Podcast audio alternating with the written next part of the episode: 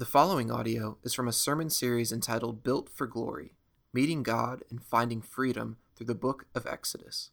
For more information about Sacred City Church, please visit sacredcitychurch.com. If you've been with us the past few weeks, we are going verse by verse through the book of Exodus. We've been doing that for several weeks now, maybe even several months. And one thing I know is as we've studied these plagues over these last few weeks, you are probably, if you're like me at all, you're probably a little bit fed up with the plagues. Right? All right, on to something else now. Uh, I know honestly, when I sat down to study the text and to write the sermon, I thought, oh my goodness, I am so tired of these plagues. And I'm so tired of Pharaoh. He's such an idiot. That's literally what I was thinking. I'm like, this guy is such an idiot. Chapter 7, 8, 9, and 10 are all almost identical in their flow and in the content, right? God speaks to Moses. Moses speaks to Pharaoh, let my people go so that they can worship me. Pharaoh says, I don't think so. God uses Moses and Aaron to strike Egypt and Pharaoh with a sign showing his omnipotency over all the false gods of Egypt. Then Pharaoh begs Moses to call off the plague, and the whole dance starts all over again in the next chapter. This, the phrase beating a dead horse comes to mind. But as a true eyewitness retelling of actual events, each plague has had something unique to show us. And this morning is interesting, or this week, as I'm reading this text, my response to Pharaoh showed me how much like Pharaoh I actually am. And I think possibly we all might discover this morning how much like Pharaoh we actually are. Now, listen, that's funny because we look at him and go, idiot, what are you doing? How stupid are you? How hard hearted are you? How ignorant are you? Now, listen, this is, this is from, you're going to hear a lot from C.S. Lewis today. This is uh, a quote from C.S. Lewis. He says this There is one vice of which no man in the world is free or woman, which everyone in the world loathes when he sees it in someone else, and of which hardly any people, except Christians, ever imagine that they are guilty themselves. There is no fault which makes a man more unpopular and no fault which we are more unconscious of in ourselves. And the more we have it ourselves, the more we dislike it in others. Huh. How interesting. Something that just absolutely, we see it in other people and we go, oh, that's disgusting. But something that we are more, we're, we're guilty of ourselves, we actually have it. And the more we have it ourselves, the more it causes us to go, sick, gross. I can't stand that. I can't believe they do that. What is this sin? Well, we're going to find out. What is this thing in our heart? I think we're going to find out this morning. It's going to be interesting. The same thing that caused me to look at Pharaoh and go, this guy is possibly, it is in my heart. It's there, it's present, it's breeding, and it might be in your heart as well. So we're going to see that this morning, but we're also going to see how kind of all the plagues, the plagues as a whole, teach us something as well. Think about this. Why didn't God just break Pharaoh's will? Just with one plague, right? Like just, just with the first plague. Like river of blood, bam. Pharaoh repents, right? God relents. Pharaoh goes back to normal. God's like, river of blood again. Just every time he goes back, river of blood, forever. River of blood. Why didn't he just drown him out, right? just make, just break his will, just stop him, or better yet, just take him out. Go, really? Cardiac arrest. Right? Pharaoh's gone. All right, Moses, why don't you just take his place? Why did God do this, the Exodus, the way that he did it? If the goal, think about this, if the goal was to get God's people from slavery in Egypt to freedom in the promised land, why didn't he just jump to the final plague? See, and I think many of us, we see our Exodus, we see the way God works in our lives today, we see the salvation story that we're a part of, and we kind of think of it like that. God's goal is to get me from point A to point B, He's to, he's to get me from here to heaven the quickest way possible. But that's not what we see in Exodus. Exodus is teaching us, hear this, there's nothing about the way God rescues his people that is efficient, economical, painless, or easy. They've been enslaved literally for hundreds of years. Moses was trained for 40 years in the house of Pharaoh. Then he spent another 40 years trained in obscurity. And now God seems to be taking his sweet time and playing some kind of game with Pharaoh. In fact, in verse 2, and this is, I'm going to preach this a little different. I'm not going to run through verse by verse this time because we're probably so used to the pattern. But I'm still going to preach specifically from the text this morning. And I just don't think I have time this morning to do that.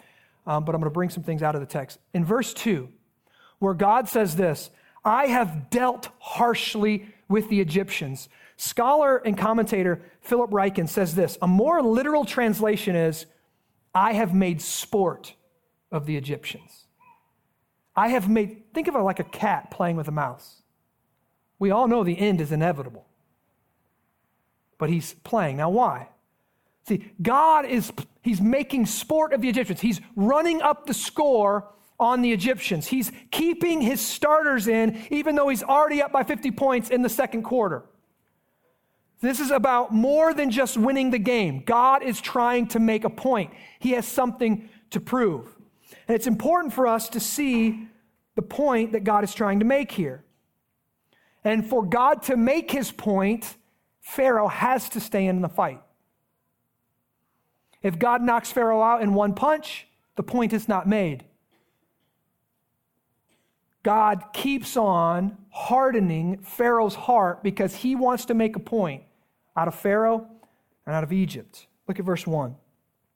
Then the Lord said to Moses, Go into Pharaoh, for I've hardened his heart and the heart of his servants, that I may show these signs of mine among them. So God's saying, I'm hardening Pharaoh's heart because I have a point to prove. But look what else he says. And that you may tell in the hearing of your son and of your grandson how I have dealt harshly or made sport of the Egyptians and what signs I have done among them, that you may know that I am Yahweh. I am the Lord, and there is no other. Now, this, this is we, controversial a little bit. This pushes back against us. If you were here last week, I thought Sam did a great job talking about the doctrine of election, where God says here, I have hardened his heart. Now, many people shy away from this, but scripture is clear. God says that he personally hardened Pharaoh's heart. But then our reaction, one might say, would be then it isn't Pharaoh's fault. If God hardened Pharaoh's fault, then it isn't Pharaoh's fault what can man, how can man resist the will of God? If God hardened Pharaoh's heart, then Pharaoh didn't have a choice. But that would be taking things too far. Because Exodus also tells us that Pharaoh hardened his own heart. See, Moses, as he's writing this, he has no problem and he sees no contradiction between these two realities. So if you ever hear someone say something like this, well, if God hardened Pharaoh's heart, then Pharaoh was basically a robot. And our choices don't matter. And Pharaoh didn't have a choice in the matter. Now, listen, that is not what the Bible teaches. That is not what the doc, you know, Calvinism teaches. That is a straw man argument against Calvinism, but that's not what it teaches, and that nor is it what the Bible teaches. The Bible says that God is absolutely sovereign over salvation over all things, that he softens who he wills and he hardens who he wills. But the Bible also says that human beings must choose, and our choices really matter, all of them. Now, I recognize how hard that is to understand. It's a mystery indeed, but we must resist the urge to try to make simple what the Bible makes complex. God is sovereign and our choices still matter. Divine sovereignty and human responsibility are not an either or, but a both and. The simple fact of the matter is that God hardens Pharaoh's heart and Pharaoh hardened his own heart. Let's hold those truths together. But here's the point I don't want us to miss this. We got to ask ourselves why. Not just what is happening, why is it happening? Moses says very clearly that God speaks and says this that you may know that I'm the Lord. That you may tell it, tell it to your children, and you may tell it to your grandchildren that I am the Lord. God is dragging this out. God is making sport with the Egyptians. He isn't obliterating Pharaoh in one fell swoop because, listen, God is writing a story that is meant to form the Israelites and their children and their grandchildren into a certain type of people. Please hear that this morning. Listen, when I'm telling a story, right, it's like this. If you're if you're if you win one in the college football season, right? If you win one game by 50 points, that's great. That's pretty outstanding. Like, wow, they beat this team by 50 points right? It's probably an SEC team playing a Big Ten team. That's what happens, right? Now that happens, but listen. but if you win every game, the whole season by 50 points, that tells a different story, right? That's not just a great game, that's outstanding, that's phenomenal. That literally will be told for generations to come, right? That's a bigger, badder story. That's a story that grabs you more. This team was unbelievable. They dominated every single person they played all year long. Now, that's what God's doing with all the gods of Egypt. He's lining them all up and just annihilating all of them to show how worthless and how powerless they are. All the gods of the earth compared to him. That's what God's doing. He's telling a story that's meant to capture people and shape them into a certain type of people. God is writing a story here that's meant to capture, listen to this, the imaginations, win the hearts, and shape the lives of his people forever, including us. Did you know this? Human beings all live their lives, every human being, all, they all live their lives around or inside of some story. Story is what shapes us as humans. It's one of the things that makes us different from the animal kingdom, right? They don't sit around and tell stories. We do. The novelist David Foster Wallace said, We need narrative like we need space time. It's a built in thing. He's saying that, and this guy wasn't even a Christian, he's saying that human beings need a story. We need narrative to find sense in the world. Philosopher and theologian Jamie Smith says this We are narrative animals whose very orientation to the world is fundamentally shaped by stories. Now, this is unique because Hebrew culture, many cultures, but Hebrew culture, when you wanted to teach a child something, you wanted to teach a person something, they come to say, hey, what does it mean to be this? Or what does it mean to that? This is how Hebrew would say, well, let me tell you a story. See, they knew stories were meant to teach, and the best way of learning was through narrative and through stories. Now, this is universally true. You can go to any culture in the world that has ever existed, and they'll have a foundational story that tells them who they are, why they're here, what their purpose is, how they got here, what's the meaning of life, what's good, what's bad, what's evil, what's, you know, what things should be cherished.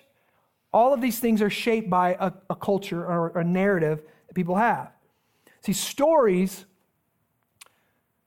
they get inside of us they're almost like precognitive. They get into our heart, they get behind what we even believe, and they shape what we love. They, they shape what we believe is worth fighting or working for. Stories teach us the kind of people we should be. I remember having this really good friend who he became my friend, and uh, and he was really loving and really kind and he was a great friend and i'd never experienced the type of friendship before that i had with him and one day i just asked him i said man how did you learn to be such a good friend like I need help with being a friend. And his, his and I was expecting him to quote Bible to me. That's what I was expecting. a Christian friend. Expect, I'm like, give me chapter and verse. And he goes, Oh, I've read The Lord of the Rings every year for the last 20 years.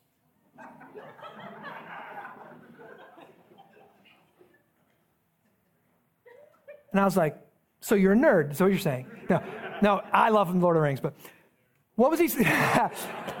Two weeks in a row? I'm a sniper him. All right. So what, now listen, what, what, the story of Lord of the Rings was written by a Christian. It's got Christianity drips through it. There's evil in it, there's darkness in it, there's brokenness in it. But foundationally, it's not just about good conquering evil, it's about friendship. Friendship when it's hard, friendship that's self sacrificing, right? Friendship that really loves. Like the hobbits make you nervous sometimes. They're so giddy and happy and love, like, right? It's meant, the story is meant to shape you into a friend. That's what it's meant to do. And that's funny. I didn't even plan on talking about that, that this morning. But J.R.R. Tolkien and C.S. Lewis, who I am going to quote, and I already have quoted, they were best friends. And Tolkien led Lewis to the Lord, and they were great friends together.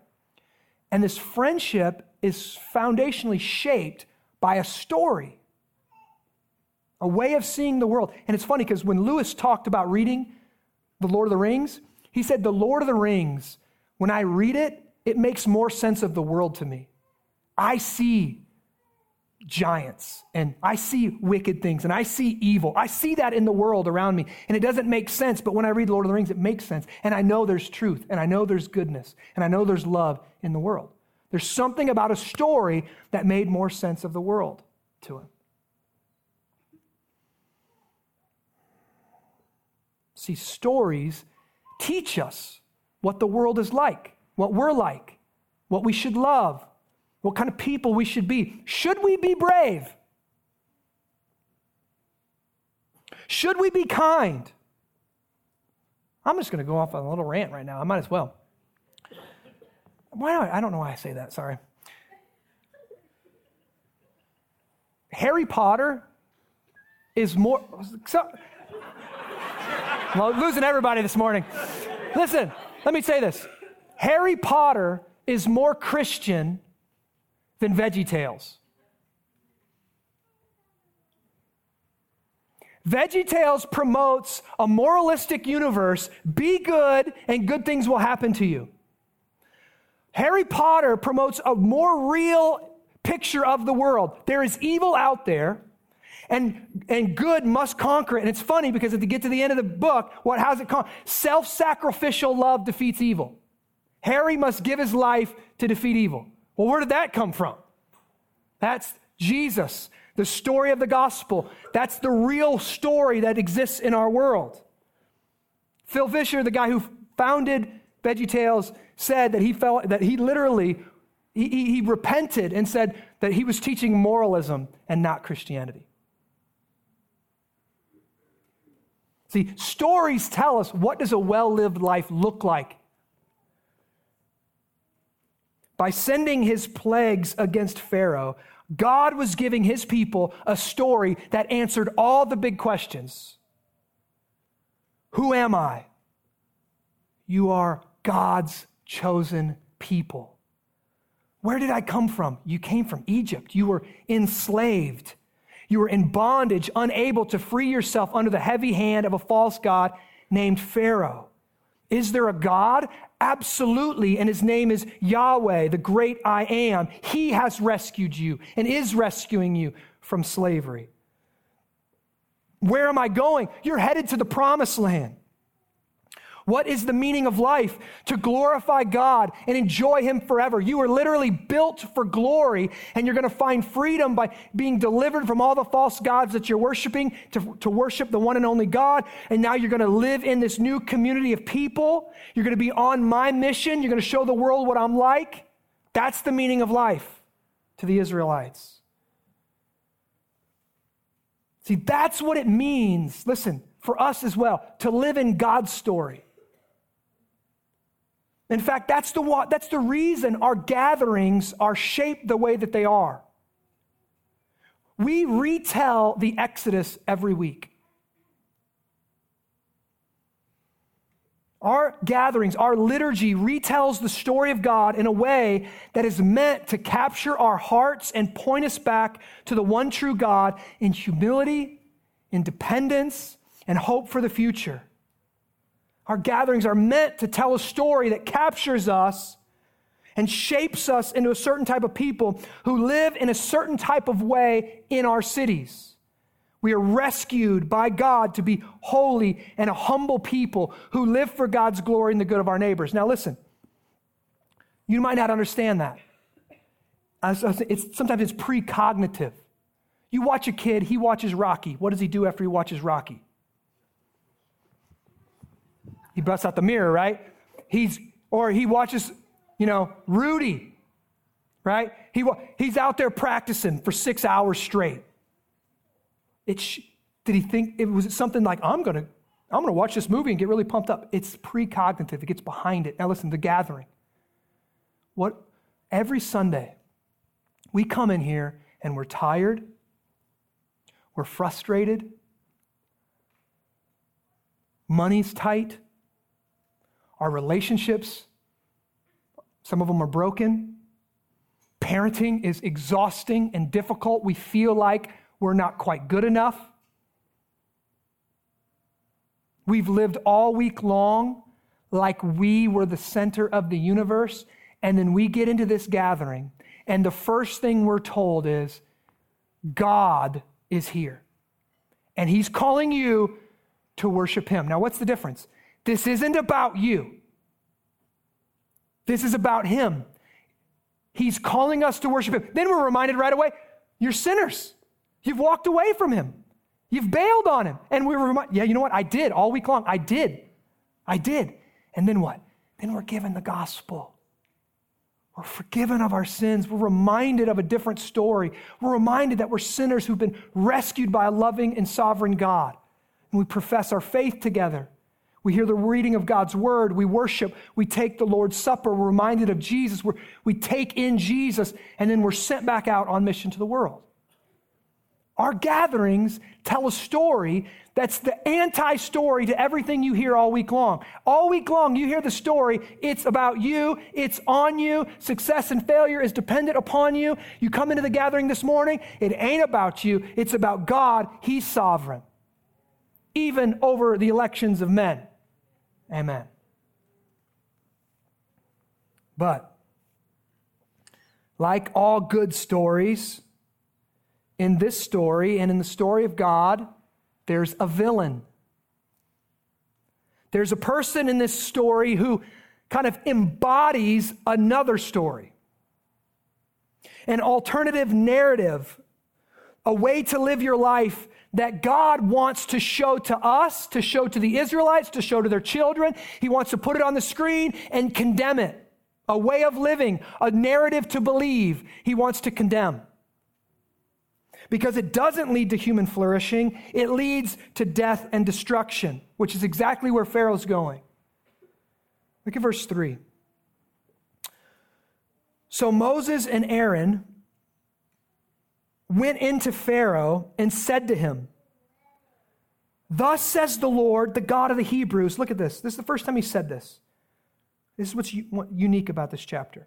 How long will you refuse to humble yourself before me. Let my people go so that they may serve me. God says to Pharaoh, You aren't letting my people go.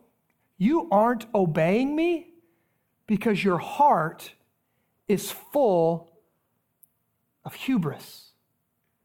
Now, that word, hubris, is a word that we don't use very much anymore, and I hope to bring it back. the reason being is because hubris, see, see, we, when we use the word pride, pride can be used in kind of two ways in our society. You can say, you know, you should be proud of the work you do. You should be proud of the life you live. You should, and it's kind of this, we're using pride in a good sense.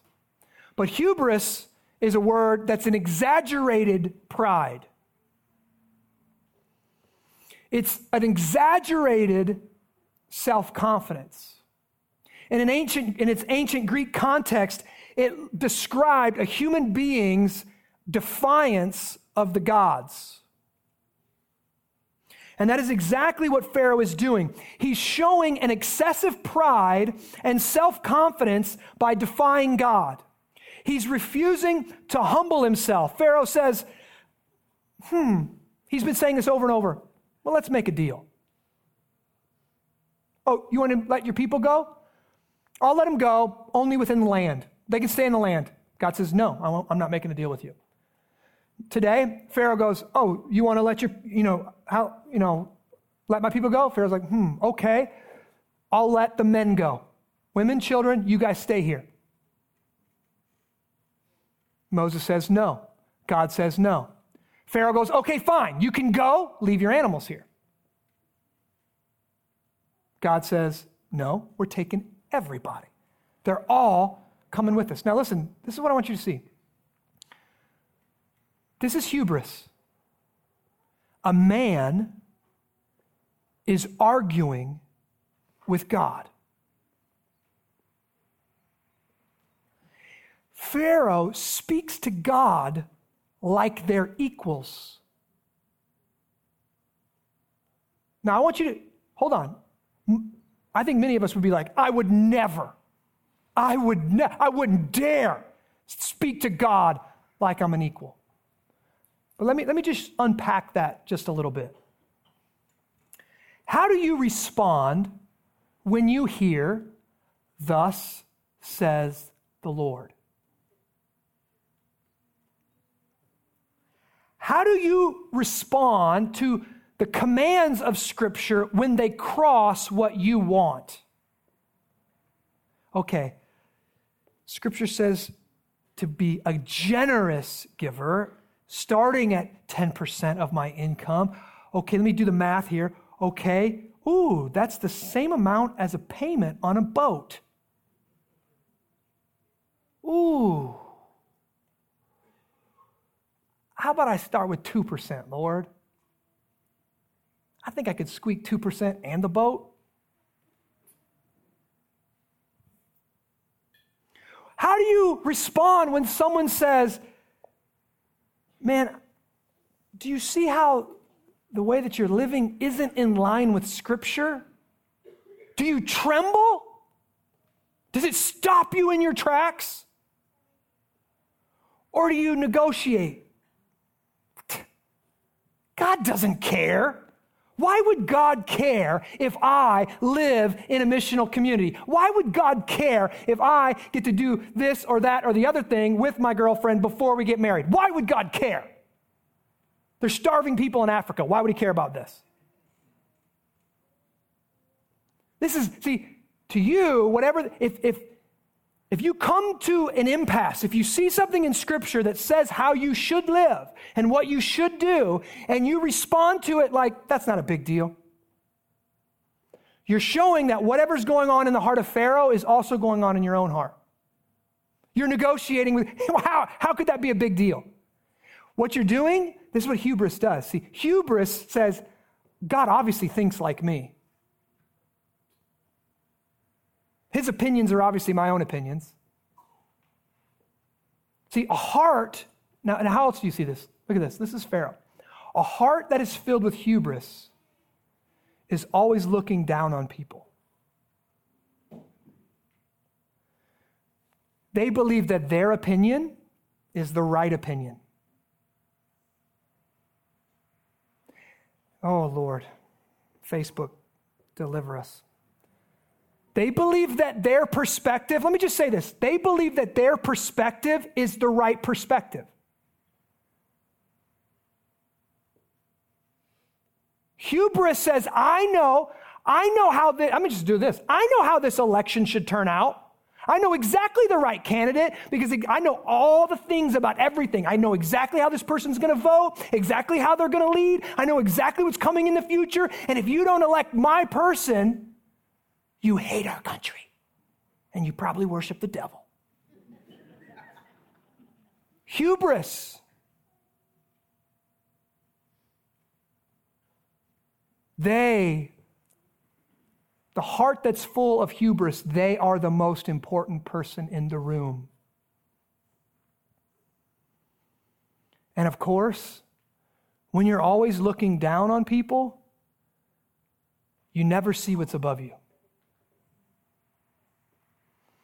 And Pharaoh is so accustomed to looking down on everyone else that he doesn't see the glory and the grandeur of the true God that's above him. See, this is the great danger of hubris. Proverbs 16:5 says this, "Everyone who is arrogant in heart is an abomination to the Lord. Be assured he will not go unpunished." A man who will not bend the knee to the God of the universe will ultimately be broken. This is the root to all of Pharaoh's rebellion. And now, listen, I hope it stops us in our tracks and we begin to think about this. Many of us, especially if you kind of grew up just in America, grew up in our culture, grew up in the church, the church is fascinated by fruit sins sexual immorality, greed, drunkenness, fascinated by root or fruit sins. And they're completely blind to the root of sin, which is hubris, pride. Listen to what C.S. Lewis says unchastity, anger, greed, drunkenness, and all that are mere flea bites in comparison. It was through pride that the devil became the devil. Pride leads to every other vice. It is the complete anti God state of mind.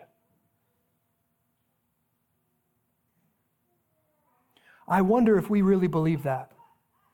I wonder if we, as parents, believe that in our children, that pride is the root of sin that we should be going after their pride in their heart rather than just trying to pick the fruit of the sin, keep them from going to jail, keep them from being addicts, keep them from whatever.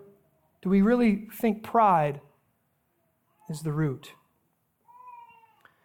Hubris is the complete anti God state of mind. Now, listen, this is what I'm going to say. That I want to put this in here. Hubris is a reversal of the story of God. It's the story of me. Hubris says, I am the center of my story. I'm the captain of my fate. I am the author, the actor, and the director of the story of me. And it's a good story. Now, what's interesting here See, this is what the hubris heart does. This is what the story of me does. It's interesting to me that Pharaoh doesn't, he doesn't get bothered by the existence of God. He doesn't really care because, in his worldview, in the story that he believes, everybody else in the world, including God, is just an extra in his story. Everyone else exists to serve his purpose to help him tell his story and live his dream. See, who lives at the center of the anti God story that ends in destruction? It isn't Satan, it's me. It's I. It's us. It's Pharaoh. Pharaoh is at the center of his story. It's a complete reversal of the story of God. I want you to think about this. what hubris does. Think about this. The, Jesus, the Son of God who came into this world, when he said, This is what I want you to know, I'm going to dwindle all the law down to this, these two things. He says this Here is the greatest commandment love the Lord your God with all your heart, mind, soul, and strength. And love your neighbor as you love yourself. So, this is what he's saying. The point of life is a heart pointed up in worship to God, loving God, and pointed out to your neighbor. That's the life. That's the good life. That's all the law wrapped up in two things loving God, loving others. A story about up and out, a story about God and about others. But what does the story of me say? See, the story of hubris is this love yourself with all your heart, with all your mind, with all your soul, with all your strength. Love yourself. And only love others that can serve you, that make you feel good, that build up your little empire. Love others if they can serve you. Love others if they exalt you. Love others if they make you look good. And so we love to surround ourselves with people who make us feel good, who think like we think and talk like we talk. We're like Pharaoh building a kingdom of me.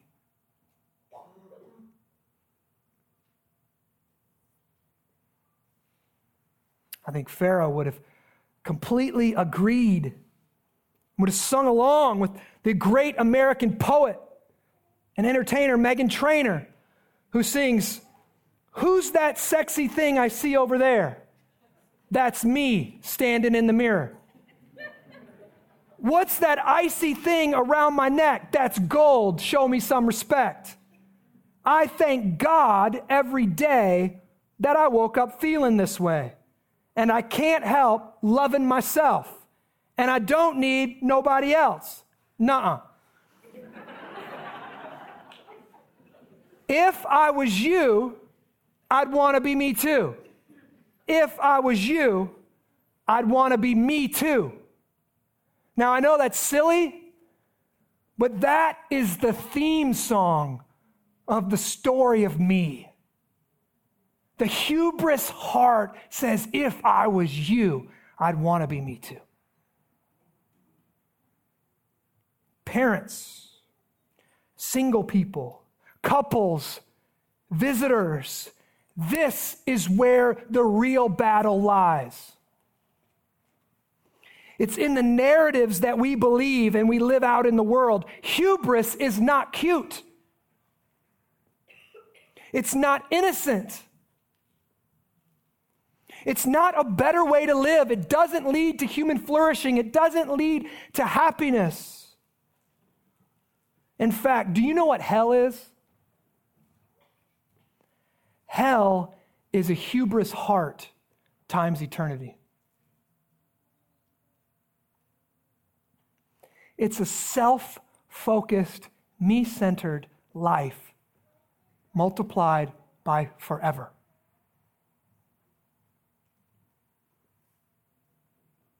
This is why C.S. Lewis says in The Great Divorce there are only two kinds of people in the end those who say to God, Thy will be done, and those to whom God says, In the end, Thy will be done. All that are in hell choose it. Without that self choice, there could be no hell. No soul that seriously and constantly desires joy will ever miss it. Those who seek find, those who knock, it is opened. Lewis is very perceptive here. And he says, Hell is for people who say, I don't want to humble myself. I don't want to be under the thumb of a God. I want to be God myself. I want my way. I'm all about me. And hell is that multiplied by eternity. Think about a place where everyone is trying to get everyone else to serve their needs no humility, no kindness, no gentleness, no love, that's hell. And it's in your heart. The seed of it. The seed of it, the hubris, it's in mine. It's like a little flame.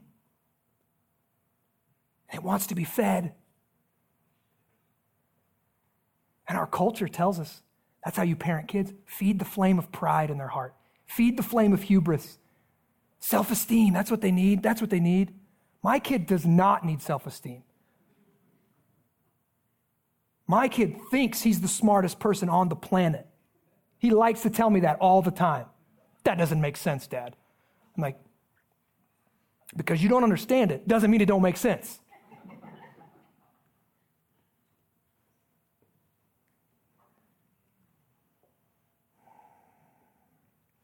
This is what I want to see, see today. I think many of us, including myself, live like Pharaoh. We're living the story of me. And if you live like that, destruction is on its way. Now, I don't mean that to sound all hellfire and brimstone. In fact, psychologists today will even tell you that the most unhappy people in the world are those who are always thinking about themselves. Like that destroys your own soul. This kingdom of self that we're trying to build. And I mean it like this you aren't God. You aren't powerful enough to hold everything together, right? Everything doesn't revolve around you. You can't keep everything in the gravitational pull around yourself. You can't hold it all together. Eventually, because you're not God, your story is going to come apart. And when that happens, you're going to be devastated. I think this is why suicide rates have went up so high in our day and age. We're the wealthiest country in the world. We're the most comfortable country in the world. Very few people truly go hungry in our culture these days. But suicide rates are up. Why? Because there's so much pressure on the self on the kingdom of me. I must create my own existence and create my own world and hold all these relationships together and be really successful and really wealthy. It all depends on me. And when, we, when that fails us, when we let go and something goes off the handle and we, ha- we, we hit financial ruin or we lose a relationship or our family falls apart, or somehow we get diagnosed with cancer and we realize I've been living a lie or there's something wrong with me, I'm just not good enough to hold everything together, we contemplate the end. We contemplate ending it all. We're devastated. Why? Because we've been living the story of me like the world revolves around us. And Jesus promises, God promises, destruction comes for the hubris heart the story that lives the story of me, its end, its end is in destruction, always. The hubris heart leads us towards destruction.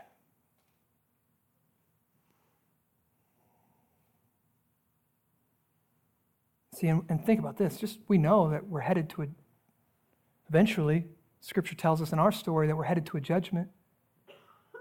We're going to stand before a righteous and holy God, and is yourself going to be there to save you?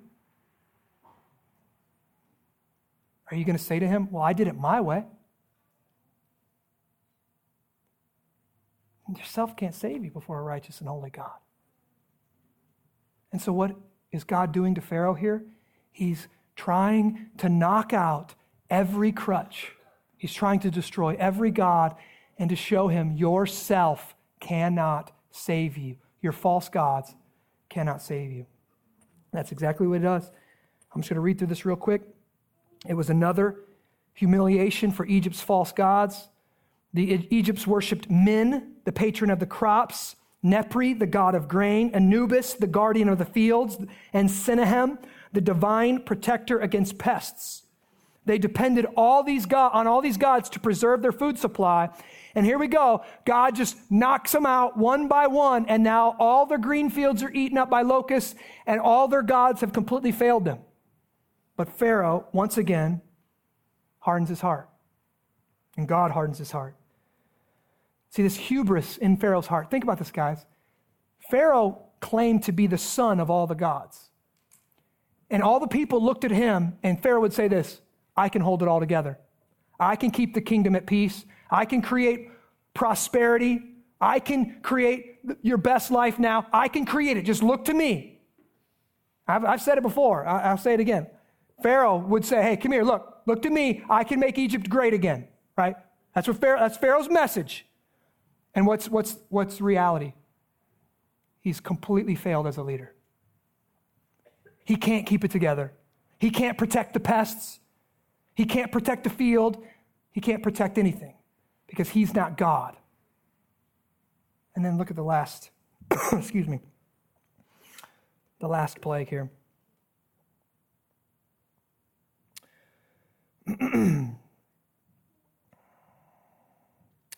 Verse 21 Then the Lord said to Moses, Stretch out your hand toward heaven, that there may be darkness over the land of Egypt, a darkness to be felt.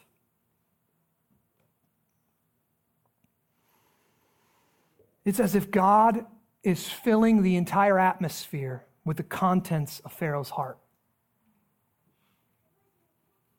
A darkness so complete that you can feel it. God is projecting the contents of a hubris filled heart into the sky for all the world to see or to feel or to not see. And for three days, they're all in darkness. Now, this is freaky. Like most Egyptians, Pharaoh was a sun worshiper. More than that, he was regarded of, as the son of Re, the personal embodiment of the solar deity. If you ever watch, you know, all, any old Egyptian movies, even the fun ones like The Mummy, the Pharaoh is always worshiping Re, worshiping the sun god. Egypt's king was Egypt's god, and as an incarnation of Amun Re, he maintained the cosmic order, and God shut the lights out on Re, the god of Egypt. Now, why should we care? As I close this morning, why should we care? What's going on in Pharaoh? What's the, what's the big deal? Obviously, I don't resist God like that. I wouldn't stand against God like that. Well, if you understand the story of God, you understand that Pharaoh's heart is actually just, it's as if you put the heart, if you could project the contents of Pharaoh's heart onto these screens this morning, it's projecting the heart of every single human being apart from the intervening grace of God. When I look at Pharaoh and I go, what an idiot! I'm condemning myself. How many times have I resisted God's will? How many times have I tried to sneak my way out of one of his commandments? How many times have I doubted him? How many times have I said, No more, I'll never do it again, and I did it again? The unconverted heart is full of hubris. And listen to this. So, why? What's the big deal? James, the brother of Jesus, tells us that God opposes the proud, but he gives grace to the humble. Opposes, opposite team. Those with a hubris heart, God is at war, God is an enemy to us. But God gives grace to the humble. So here's the great question How can a hubris filled heart that's just living out the story of me, how can that heart be humbled? How can that person enter into this and live the story of God and not just the story of me? Excuse me. How can a person totally set on getting what they want success, power, fame, comfort, whatever it is ever turn from that and instead desire humility, desire God's will and not their own? That's the question. That's the question about religion, that's the question of Christianity. Now I'm going to ask you that. How can that happen? Now I think I know what most of you think. Well, you, you need to change. You, you need, uh, you're, you're bad, and, and now you need, you need to be good. You, you were doing bad things, now you need to begin to do good things. You have a bad heart, have a good heart. But that is the promise and the hope and the message of religion and not Christianity, not the gospel. Exodus is teaching us here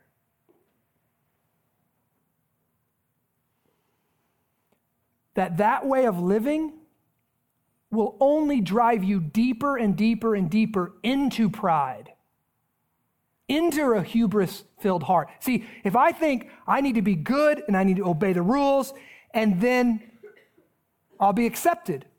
Then when I do that and I obey the rules and, I'm, and I feel accepted, what do I do? I look down on those who can't obey the rules, who don't follow the instructions, who live in a different way from me. I look, what is that? I'm looking down. I'm right back into the position of Pharaoh. But now I'm ruling over this little religious kingdom.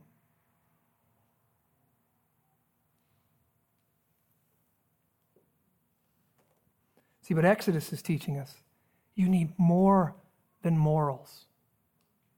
The order of Exodus is important here. We're going to spend several weeks on the Ten Commandments. The Ten Commandments are coming, but guess what happens before the Ten Commandments?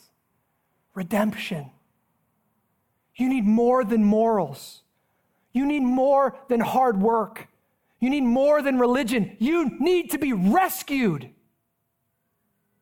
We cannot free ourselves from this hubris filled heart that is set on itself. We need someone else to free us from the outside in.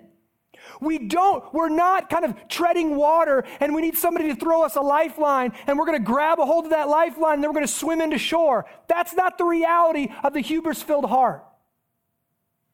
Let, let me, let's go somewhere. Let's go to, if you have your Bibles, go to Ephesians 2.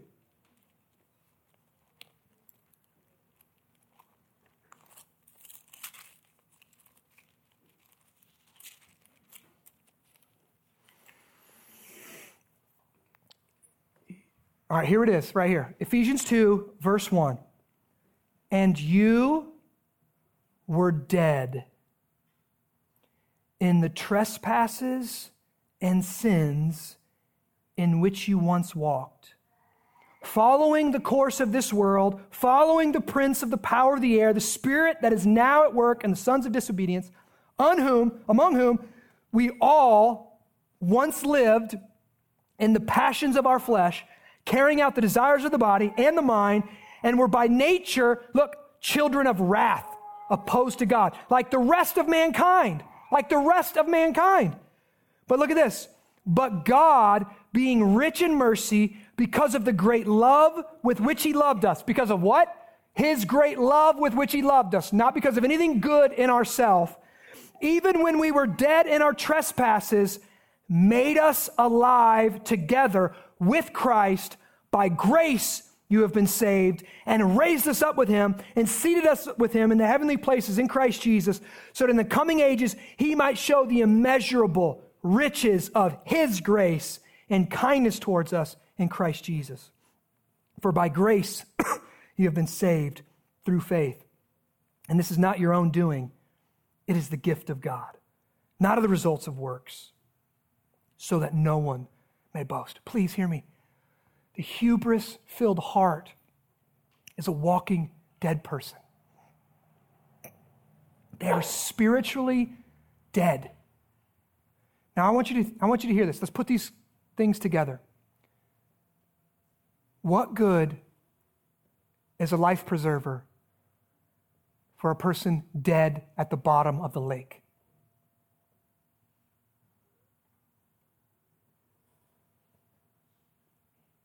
What good are the Ten Commandments to a dead person on a table?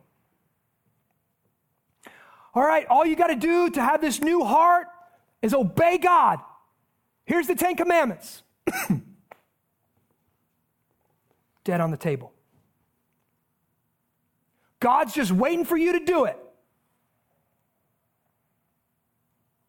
Or even, here's what you got to do dead person on the table just believe.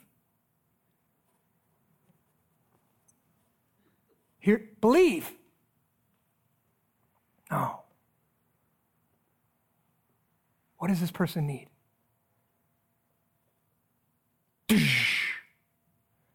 Salvation, rescue from the outside in. They're dead. They need a new heart. They need life from the outside in. This is what God has done for us in the gospel of Jesus Christ. God has lived the perfect life that none of us live, obeyed the law perfectly. And God died on the cross in our place for our sins so that at the moment of his death, he purchased in his resurrection, he purchased forever every single person that was elect, every single person that would ever believe God saved in that moment. And he regenerated their hearts and they come alive. And what is it? What is it? What happens then? You come alive and you choose Jesus. You come alive and you put your faith in Christ. 2 Corinthians 4 6 says this For God, who said, let light shine out of darkness, has shone in our hearts to give the light of the knowledge of the glory of God in the face of Christ. We're dead. We're in darkness. And God shines his light on Jesus. And God brings us to life in Christ. And it's not about works that anyone can boast, it's about the grace of God. Now, when you see that, this is the gospel. I love that you're going to see here, and as we're studying Exodus, that the Israelites are not awesome. We don't really know anything about them yet, because right now we're kind of just seeing that their identity is sufferer. But pretty soon we're going to realize that they're not just sufferers, they're also sinners that God's rescuing them without any of their own help. They're not putting any time, they're not working for it. God's rescuing them. But as soon as they get freed and they start wandering, oh man, you're going to start seeing their identity as sinners come out. And for those of you in this room, I, hope that you that God is kind of shining in your eyes t- today, shining in your heart, and you can see Jesus and you can put your faith in Jesus for the first time. But for those who are religious in this room, those who have chosen Christ many years ago, I hope you see that your, your journey's not over. And I hope you see that the same hope for the lost in the gospel is your hope as well. That we need to believe the gospel every day to walk with God through this life. And what is it going to do for us if you do that? When you truly understand the gospel and it gets down into your heart, it changes the story that you live.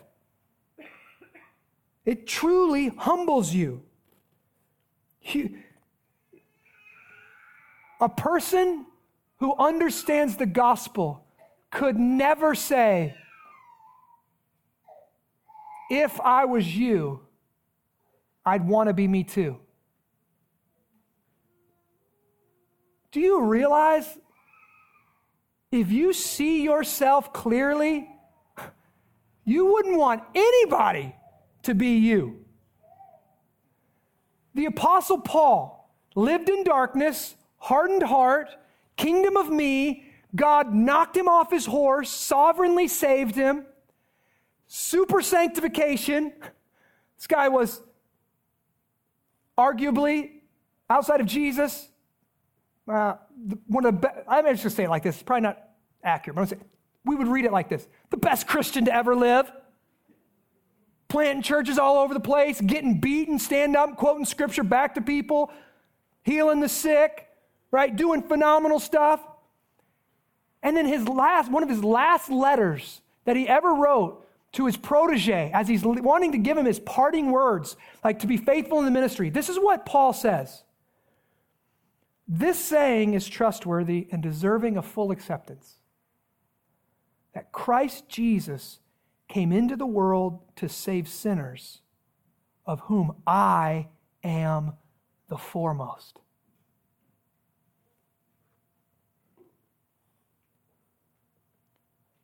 A person who understands the gospel sees that their sin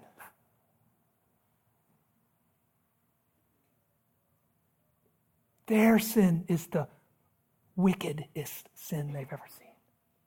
They're the problem. What's wrong with the world, as G.K. Chesterton once responded? I am. The Apostle Paul, sanctified, about to see Jesus in glory, about to be killed, he says, Of whom I am the foremost.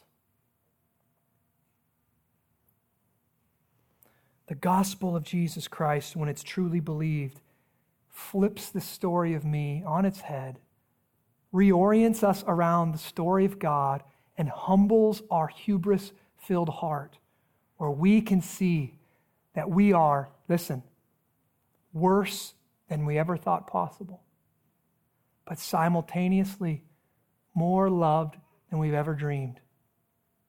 Only the gospel can do that. Only the gospel can humble us and give us the boldness at the same time. Humble us, we're worse than we ever thought. Boldness, but I'm so loved by Jesus. Only the gospel has what our culture needs, has what we need. It's only in Jesus Christ. I pray that you'd believe that with me this morning. Let me pray. Father,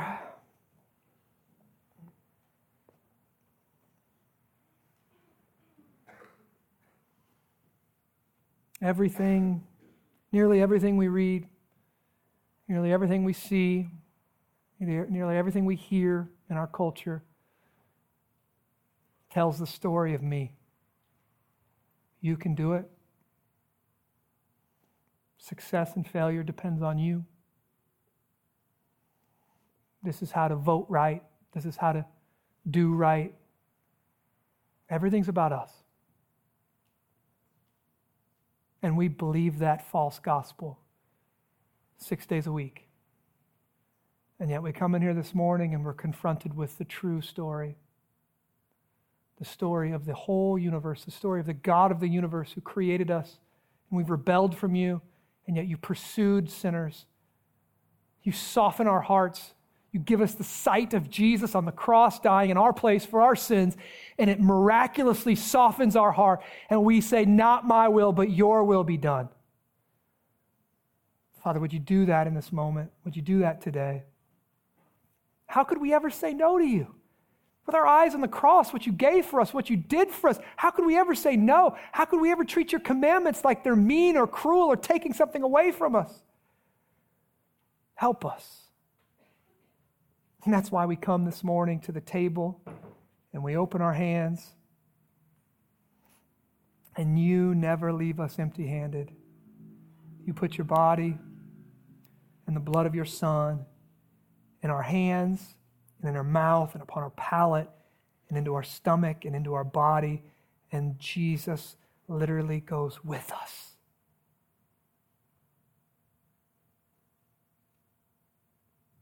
Father, we thank you for the work you've done in your Son. Help us believe it. Help us believe the story and live like it's true shape our lives around the shape of the cross. I pray that you would do this for your glory and our joy in Jesus' name. Amen.